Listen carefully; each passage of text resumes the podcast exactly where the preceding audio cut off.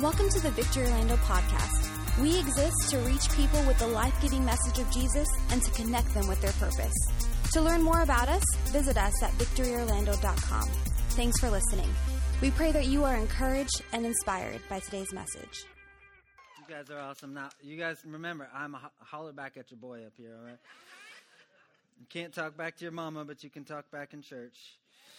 Well, today we are right, and some of you are going to get that in a few minutes and be like, Today we are right in week three, right in the middle of our four week series called The Vow, where we are talking about marriage and we are investing right into the lives of those who will one day be married. So if you're not married yet, that's good news. You're not married yet.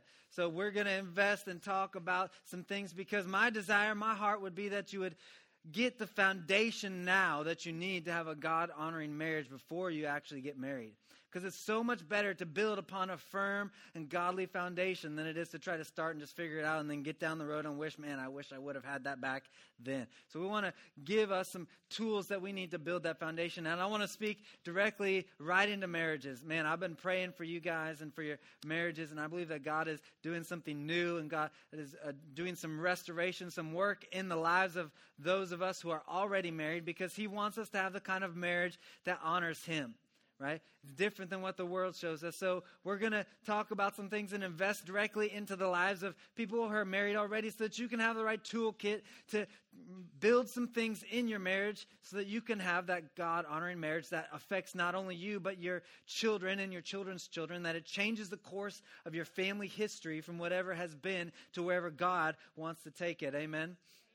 So that's what we're doing here. And as we talk through this series, we've been we've been exploring this idea, this overarching idea for this whole series uh, that we don't find great marriages, we build them.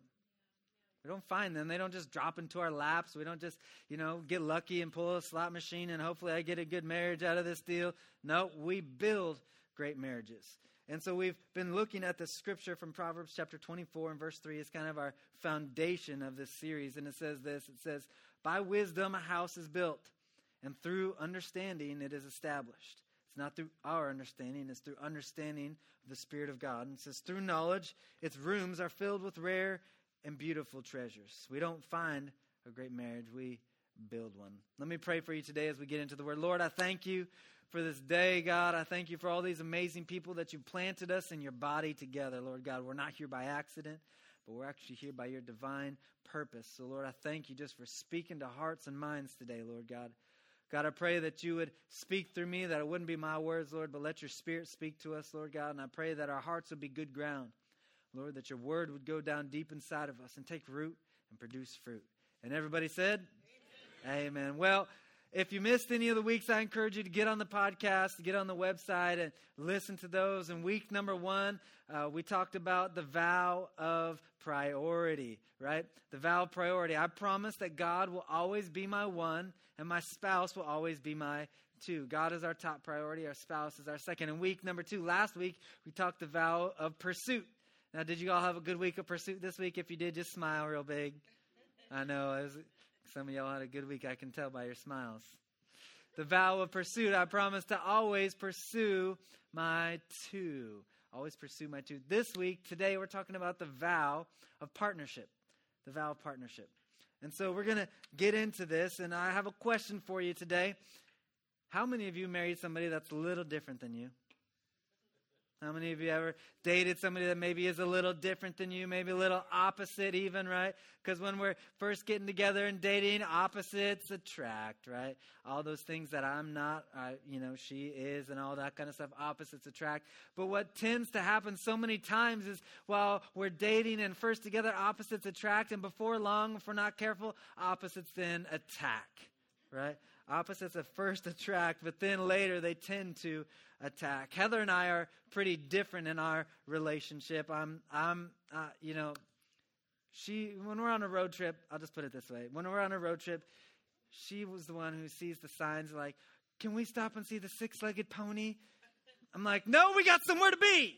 It's not even real anyway. The six legged pony is not even real. I'm sorry to burst your bubbles, but she likes to stop and smell the roses. I'm just ready to keep on moving down the road. We're just opposite in a lot of ways. And that's really good. it's good that we're different. We're not supposed to be the same. Because if we were the same, exactly the same, then one of us really becomes unnecessary. Right? See, the enemy likes to come in and use our differences to separate and divide us, to kind of bring division, to put a wedge in there. Right? But see, God wants to use our differences to unite us, to do something strong but with us, through us. Our, the enemy wants to separate us. God wants to use our differences to s- strengthen us. So today we're going to talk about the vow of partnership. So for our vow today, this is going to be our vow. If you've got your worship guide on the back, there's a place to take notes. If you got your phone, whatever you use to take notes, I want you to write this down. Our vow today is this I promise that our marriage will be about we and not me. The vow of partnership. I promise our marriage will be about we and not me. See, because marriage is entering into a covenant relationship with our spouse. It's till death do us part. It's for better or for poor, richer, richer for poor, better or worse, till death do us part. We serve God together. We glorify God together. Our lives are not about me anymore. Our lives are now about we. So I want to start by looking at the same verse we looked at last week, Genesis chapter 2, verse 24. There's actually three places throughout the scripture where this verse is used and quoted. Jesus actually quoted this verse in one point, and we'll talk about that in a minute. But it says this in Genesis 2 it says, This is why a man leaves his father and mother and is united to his wife, and they become one flesh. Last week we talked about this word united and in the Hebrew meaning there is debak, how they relentlessly pursue one another. They are united. I think it's interesting about the word united is that there's this difference between the word united and the word untied, right? God wants us to unite us by our differences, right? The enemy wants us to become untied because of our differences. And the only difference between this word is the placement of I. If I is in the wrong place, then we become untied. But when I is in the right place, we are united. Our marriage is no longer about we, it's about we, not about me. Can't get that mixed up. Before we look at this verse of what where Jesus quoted this, I want to just say this because I understand um, that a lot of times, and maybe there's some of you in this room who have gone through painful relationships before. Maybe there's been divorce or different things. You've walked through painful relationships in your life, and I understand that's difficult, and I understand the weight of that. My parents were divorced when I was young, so I grew up on the opposite side of that, experiencing those types of deals in a different way. But I, I would just say this to those of you who have gone through painful uh, relationships before that it's not over. Just because you've walked through something in the past, we can't change the past. But what we can do is we can allow the truth of Scripture to speak to us and build for the future because our best days are right in front of us. Just because we've been through something painful in the past doesn't mean that's the end, that it's over. And even those of you that are single moms in this place, I would speak the same thing to you. I was raised by a single mom. So just because you're a single mom right now doesn't mean that it has to be the end, that it's not going to work out. I'm just going to scrape through and barely make it by. God has greater things in your future than the things in your past. But we're going to have to allow Him to speak to us and change some things in us, right? Because if all I have is me, if I just think I have all the best of it together and I just keep full of myself, there's no room for God in there. So we've got to allow God the Father, our good Father, to bring some correction in our lives, to take things out of us that He knows better shouldn't be there, so that we can have more of Him in us, right? Sometimes I think we pray that. We're like, God, would you fill me up? I want more of you in my life. But we're not willing to let go of things that He's saying, hey, this doesn't need to have any place in your life. And then we wonder why we don't have more of Him. Because we're just trying to hold on to everything that we think is best. We need more of Him and less of us. That's a good place to say amen right there. That wasn't even in my notes, that was a free one. But. some so i just i just say that to speak to those who have been through that before because i know some of you would even say i didn't want that i didn't want it to turn out that way. Some of you might even say it was my fault and it turned out that way but i would just i just i don't want you to hear what i'm not saying this morning but I want to speak the truth of what's in God's word so that we can have a foundation. The past is the past. We're not worried about changing the past. We're worried about what God can do with us now and moving forward. So we're going to lay this foundation and allow God to speak to us in this way So in Matthew chapter 19, Jesus is speaking, and all the religious people are coming together and they're testing Jesus, trying to trick him, trying to see if they can find any faults to him. And they're asking him questions about marriage. And they say this. He says this in response to their questions. He says, Haven't you read the scriptures? And this is kind of like, he's kind of getting them a little dig, you know, like, mm, because they're the religious people. They are the scribes, the Pharisees, and all those kinds of people. They study the scriptures their whole life. They know all 614 of the commandments. And he's saying, Haven't you read the scriptures? you, you see that? There's, there's funny, there's humor in the Bible, y'all. You just, come on. Yeah, he's throwing the shade at those guys. I like that. Haven't you read the scriptures? That at the beginning the Creator made them male and female. For this is the reason a man will leave his father and mother and be united to his wife. He's quoting Genesis 2 for him and they two become one flesh. They're not separate anymore. They become one flesh. They're joined together. And he goes on, he says, They are no longer two, but they are one flesh. They're not separate anymore. They are one flesh. Therefore, what God has joined together, let no one separate. Let no one separate. They're joined together as one flesh. They're not two anymore. They are one. They are we, no longer me. They're joined together. That's my that's good and all right. It's thanks thanks for sharing that. That's good. But how do we actually do this? That's that's how that's where I'm at in life. Like I like to know what does this mean for me on Monday? Like it's cool. Like Jesus doesn't want us to be separate. How do? But what does it mean on Monday? Like that's where that's where my mind works. So what I want to do today is I want to talk, kind of give us a little spiritual foundation for what uh, marriage really is, and then I want to give us two specific things on how we can live this vow of partnership out on Monday and Tuesday and Wednesday and Thursday, and the times when you know we just don't feel like it, and the times our spouse is annoying us the most. We've got to know how to live this out right? So we're gonna that's what we're gonna do today. I want to give us a foundation because too many times people talk about marriage in this terms of like a contract, right? Like it's something like that a, piece of paper that we sign, something we go to the justice of the peace for, or the judge for, it, it, implying that marriage is a, a contract. People even try to define marriage as like a legal definition, right? Like there's all kinds of definitions of marriage out there, but I would t- I would put to us that according to Scripture, that marriage is not a contract. Marriage is a covenant before a holy God. And there's a big, big difference between a covenant and a contract. So I want to look at what these two differences are between a contract and a covenant. So if you're taking notes, write this down. A contract is based on mutual distrust. Contract is based on mutual distrust. Basically, it's saying that I'm in as far as you're in. I don't know you that well, so I'm going to make you sign this piece of paper saying that you'll live up to your end of the deal. And if you don't, I have recourse against you. I'm in as far as you are in, right? This is a contract. Think about if you've ever rented a house before. Will you sign a rental agreement? Basically saying, I'm in as far as the landlord is in. I promise to pay to live here, and that landlord promises not to kick me out. right? As long as I pay in, then the landlord, I'm in, we're in as far as the other person is in. But the moment that I stop paying, that guy has recourse against me to kick me out.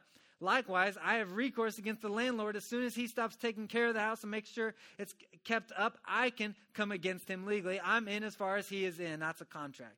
But a covenant is completely different. A covenant is based on mutual commitment. It's not I'm in as far as you're in. It's not 50 50. I'm in 100% with everything I've got. I am all in. This is a covenant based on mutual commitment. This word covenant is used throughout the Old Testament and the New Testament, but the Old Testament word is this word berith. Berith. And it actually literally means to cut, a cutting, to cut, or to bind together. And in the Old Testament, we see this word being used as a picture of, of marriage and what would happen is, uh, and I apologize if this makes you squirm in your chair a little bit, maybe it's a little uncomfortable, a little graphic, but the, in a marriage in the Old Testament, the husband and wife would come before the priest, and the priest would take a blade and cut into the hand of the husband, the groom, and he would start to bleed. And then he would take the same blade and cut into the hand of the bride. And then he would put their hands together, and the blood would be mingled together. And he would take a cord and wrap it around their hands, symbolizing that they are not two anymore, that they are now joined together, that they are one. Leviticus says the life is in the blood. That's why blood is so important. And you take that a step further, then we see the bride and the groom going on their honeymoon, right? And then in God's perfect design, we see, you know, the virgin man and the virgin woman coming together and sharing the gift of lovemaking. And in that moment, there's also a shedding of blood that happens, establishing a covenant. That is God's perfect design, right? And I would say, you know, I, that is holy and righteous before God. It's holy and righteous before God. And that's why even the gift of lovemaking is reserved for marriage. Right? It's beautiful and holy before God. But what happens is that our spiritual enemy, the devil, he likes to come in and take things that God created and designed and twist them. That is his nature. That's where the word wicked comes from, is from twisted things. Okay? So the enemy likes to come and take things that God made as beautiful, twist them, distort them, and trick people with them. That's why we see such a distortion of sexuality and all those things in our, in our world, a distortion of the gift that God gave to us of, of lovemaking between a husband and a wife. And we see the distortion of it, and it's thrown in our face and pressed in our culture. And we're told that this is the normal thing, but that's not how it was from the beginning. God created it for man and woman to enjoy in this setting. And I know maybe you're thinking, well, that sounds old fashioned and maybe even a little weird. And I'm cool with that. You, you, if you want normal, you can have normal. But when I look around and I see normal relationships in our world, when I see normal marriages, I want nothing to do with it. Because normal relationships in our world, aren't they filled with pain and mistrust and no boundaries and divorce and all these things? I don't want normal if that's what normal is. I'm going to take the path less traveled. I'm going to take the narrow gate. If you want to go the wide, normal gate that everyone else that leads to destruction, you can do that. I'm just telling you, God has a better way that leads us down a narrow gate. And that narrow gate is, yes, sharing that gift between a husband and wife once they're married. Now, I know some of you are thinking right now, well, it's too late for me. I just I didn't start out that way, pastor. And that's all right. I don't want you to be sitting here and allow condemnation to set in. Because again, that is the devil coming and trying to twist something that God wants to do in our lives. See, Scripture says that the Holy Spirit works in us, brings conviction to our lives. Conviction is where our parents correct us, right? God's a good father to us. We're going one direction. Hey, hey, I need you to come this way. Right? This is the natural thing of conviction, but the enemy loves to come into churches and points where we're spending time with God, we're hearing God speak to us. He says, I don't want this in your life anymore. And then the enemy comes and he says, Oh, now don't you feel bad about that? He brings condemnation. He, he wants to twist God's conviction to press us down to make you feel bad. See, you're just not good enough. You just didn't live up to what God said. See, that's condemnation. I don't want you to buy into that. Conviction brings us to a place of repentance where God, I'm sorry, I, I went this way. And, and we just change courses. That's conviction. So don't listen to that. I mean, maybe you didn't start out this way and you've made some other choices, and that's okay. We're not changing the past, but from this moment forward, God, I'm going this way. God, I'm going to go your direction and just allow from this moment forward, I'm going to choose to live a pure life this way. Right? We can't change the past. We're not worried about that. That doesn't define who we are. What defines us is the choices we make from this day moving forward. So don't buy into those lies. Today, today we see so many crazy things out there, right? And what happens is people do married things before they're married, right? it's so true. It's so true. And I'm just going to take this moment to get up in your business, if that's okay, because I love you. But people do married things before we're married, right? And I'm just going to leave it at that because there's might be some kids in the room still, right? But we just get in this mode of like, I like you. I, I think I even love you. Let's save money and live together, right? I'll put my toothbrush next to yours. Let's buy a sofa and a coffee table, right? And then what happens is the problem here is that then we get down the road and all of a sudden, boy, why are you looking at that girl like that? I don't like you anymore. Well, she's just not meeting my needs. She's not making me happy anymore. And because we've entered into a contract, there's no there's no covenant there. I'm in as far as you're in. Well, now I'm upset with you. We're done with this. I'm going to take my toothbrush. I'll take the sofa. You take the coffee table. We'll go on. I'll find somebody else who's going to make me happy and satisfy my need. I'll find that prettier girl, right? Whatever it is, there's, it's, I'm in 50 50. I'm practicing this life of marriage. I'm married before I'm married, right? Practicing marriage. And then all of a sudden we do that with one person and now I moved on to the next person and the next person. And when I'm done with this person, I'm going to practice divorce and move on to this next person. And then we look around and we wonder why marriages are in such a terrible place in our world today because we just fall back to the things we've practiced so many times. I pretend like I'm married when I'm done with you and hard times come and they will come. Hard times, struggles will come the feelings of love and rapture will leave, and then you got to figure it out, right? When those things come and you've practiced, well, now I just don't feel like I love this person anymore. I'm going to find somebody who I feel like I love.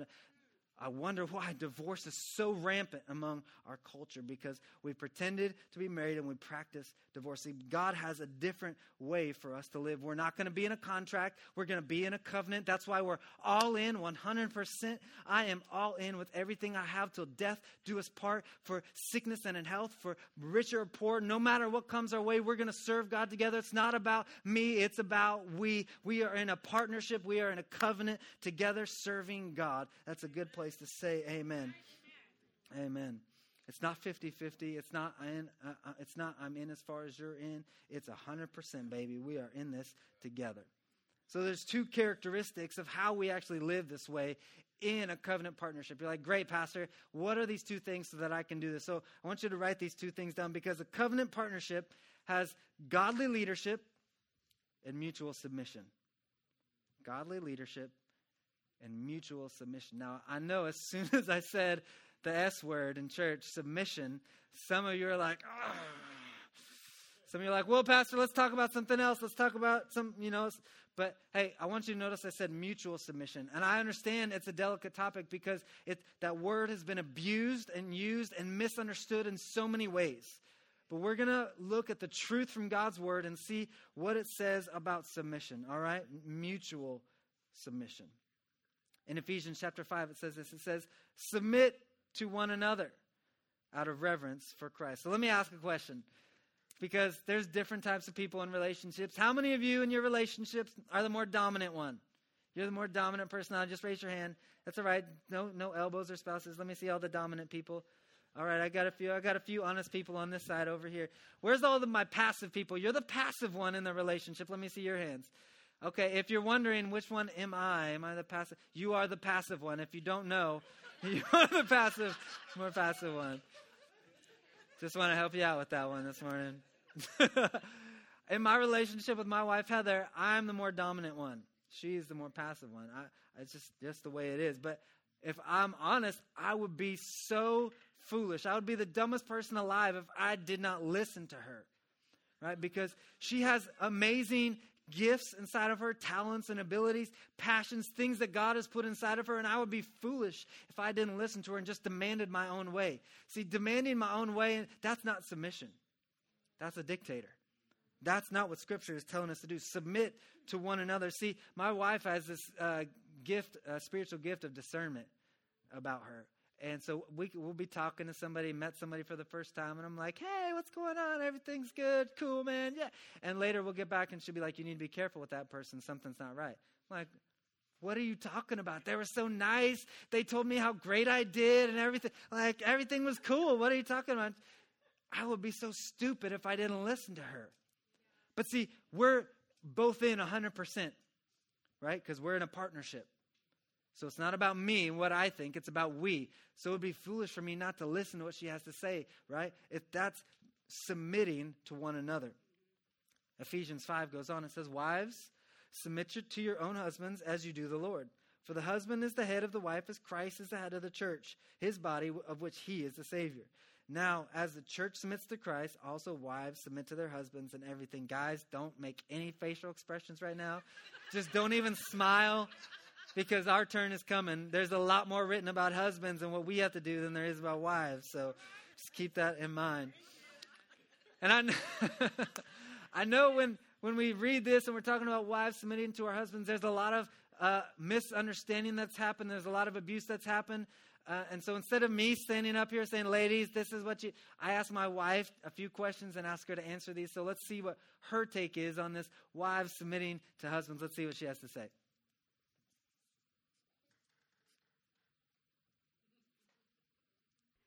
I think the word submission has kind of gotten a bad rap.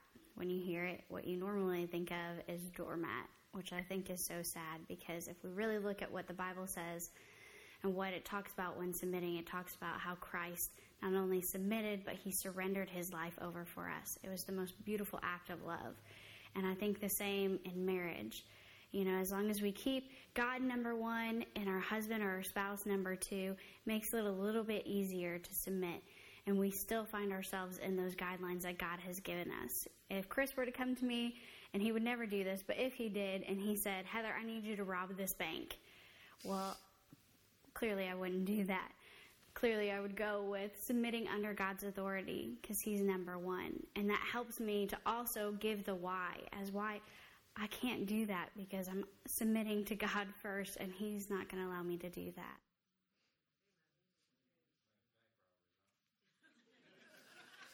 I think Chris makes it pretty easy um, to submit to him, and I'm so thankful. I recognize that not every marriage um, is the same, and I recognize that maybe it's not easy for every wife to submit and to honor her husband. But if I could take a moment and just talk to the husbands and say, if your wife isn't honoring and isn't submitting to you, then check out the trust in your relationship. You know, for us, um, Chris has always been the one that I trusted. From the moment that we started dating, it was easy to trust him because I always knew that he had my best interests at heart. And the same is true today, 17 years later. And I know that whatever his decision is, on whatever the circumstance, that it's for my benefit, it's for Bella's benefit, that it's not about him self seeking or self pleasing to get to the top and leave us behind. But if anything, he's always pushing us above himself. And so, um, guys, you know, if, if that's an issue, then start there. Start with the trust. Ask your wife, what is it that I can do that would help you to trust me more? And I think also submitting is it's it's tricky because people think of submitting and they're like, oh, this terrible thing. It's all of a sudden I'm a slave to, and that's not true. You know, in our relationship, we're submitted to one another. Chris is not bullying me. He's not pointing his finger and telling me what to do, and I'm just running after it. And oh, yeah, yeah, yeah. And it's not me pulling or demanding or manipulating as his wife. You know, we're submitted to each other. We're making decisions together. And when, um, you know, when we disagree, it's not me going a different direction. It's me saying, okay, you know what? I trust you enough that I'm going to follow you because God's number one and you're my number two. And I can trust that the decision that you're making is the one that's best for our family. I am so thankful for her and my life. Praise the Lord. He who finds a wife finds a good thing. But if I could just talk a moment to the men. Guys, we're called to be leaders. We're called to lead in our family. Scripture says that we are the point of our family. We are the head of our family. And too many times we see kind of the, the dominant kind of dictator, abusive role in leadership. And that's not how we're called to be. And especially in these days and times, I see more and more of actually the opposite where guys are abdicating that leadership in their home, being more passive and just stepping back and like, well, I guess somebody else will. But if I could just tell you, that's not who we're called to be. We're called to be the leaders in our homes, the leaders of our families. And what that means is I'm not having to make all the decisions. I'm not up there to be a dictator and force everyone to do what I think. As a leader in my home, I'm setting the tone and the direction. That's what that means. I'm setting the tone and the direction. This is who we are, this is how we're going to act, and this is where we're going. Setting the tone and the direction. I don't make all the decisions. Same thing at the church. I lead the church, but I don't make all the decisions. I have people that I've empowered and trusted to make decisions all day long, and they do, and I'm super thankful for them because the reality is I, I can't even make all the decisions. I will be run ragged trying to make every little decision. That's not the way God designed us to be. See, as husbands, we set the tone and the direction, and then together we lead. Our, our wives lead with us, and they make decisions and contribute massive ways all day long. Together, we co lead our children into life giving relationships with Jesus. We're set, set the tone and the direction, and then together we figure it out. We make decisions together. It's never me just lording anything over her. Submit to me, woman. it's. It's funny to say and laugh about, but we've all heard people talk and think that way before. That's not what it is. We are submitted to each other. We are in this thing together. We are in a partnership. And I would just say to you, I heard so many times, I just wish this woman would submit to me. She just listened to what I had to say. She won't let me get a word in edgewise. Guys, sometimes we just need to give her something that's worthy of submitting to. Too many times we're trying to be forceful and demanding our own way. See, as a leader, I'm setting the tone and direction. I'm going to be the one to serve first, and I'm going to serve the most. Right? I'm going to set the tone and the direction. As a husband, that's what we do. In fact, Ephesians, it goes on, it says, Husbands, love your wives as Christ loved the church. And he gave himself up for her to make her holy, cleansing her by the washing of with water through the word. I wonder when was the last time we prayed the scriptures over our wives? When was the last time we prayed over that woman that one day you'll be married to? You pray the scriptures over her, that God would keep her safe, that God would protect her heart and her mind, because out of her heart flows all the issues of life. God, protect her heart, guard her heart. When was the last time we washed her in the Word so that she can be presented to Himself as a radiant church, one without stain, without wrinkle, without blemish, but holy?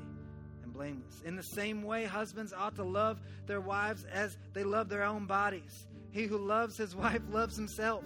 After all, no one ever hated their own body, but they feed and care for their bodies, just as Christ does the church, for we are members of his body. Now, check this out. We're going back to Genesis 2 right here. For this reason, a man leaves his father and mother. He's joined to his wife. He, he's pursuing relentlessly after his wife. And then the two are united. They're one flesh. What is this a picture of? This is a picture of mutual submission. This is a picture of godly leadership. This is a picture of the vow of partnership. I'm in 100% all the way. And I know sometimes it's hard because you're like, I just don't feel it. I don't feel like loving her today. In fact, if we fell out of love a long time ago, I just don't feel like it. Can I just say a very pastoral thing to you? Get over your feelings. Just get over it. We just need to get over our feelings. Because for us to say we're going to separate or just stay together for the kids or live in separate rooms in our house or get divorced because we fell out of love, that's as silly as saying, well, my car ran out of gas, so I just left it by the side of the road. If your car runs out of gas, what do you do? Fill it up. If your marriage runs out of love, if you're in a covenant, what do you do? Fill it up. If you're, if you're just in a contract, you probably bail. But we are in 100%. We are all the way. We are in this thing for good. For no matter what, I'm going to fill it up. And it's, it's not always going to be easy. But if we want things that other people don't have, we're going to have to do some things that other people won't. If you want normal, you can have it. I, I want to be as far away from that as I possibly can. And I just, I, I want to say this too, because I know that so many times can be in a relationship. I'm all in, but my spouse, they just they just don't see it that way. And I know that's hard. I, I, I mean, I can't say that I know. I haven't experienced that. I know it's difficult. I know it's got to be painful. But I'm just telling you, when you're in a covenant relationship, you're in all the way. I'm in all the way. They might not be there yet. I'm in all the way. I'm going to serve the best. I'm going to serve first. I'm going to I'm going to do that high I am in no matter what. Scripture even talks about this process and says that if your spouse won't if they have different views and they're not in it all the way, you be in it all the way because you, by being in all the way, isn't a godly example to them. And maybe perhaps God will move on their hearts and change their hearts because of your service to them. I know it's not easy. It's not. It's not. You can do it. Don't give up. Don't give up. Don't give up. Can we just take a moment in this time and just pray together? Can we just bow our heads and close our eyes all across this room? I believe that God is moving and speaking. See, this is where the rubbers meet in the road. Where we're saying, God, I don't feel it. But aren't you so glad that Jesus didn't live by his feelings?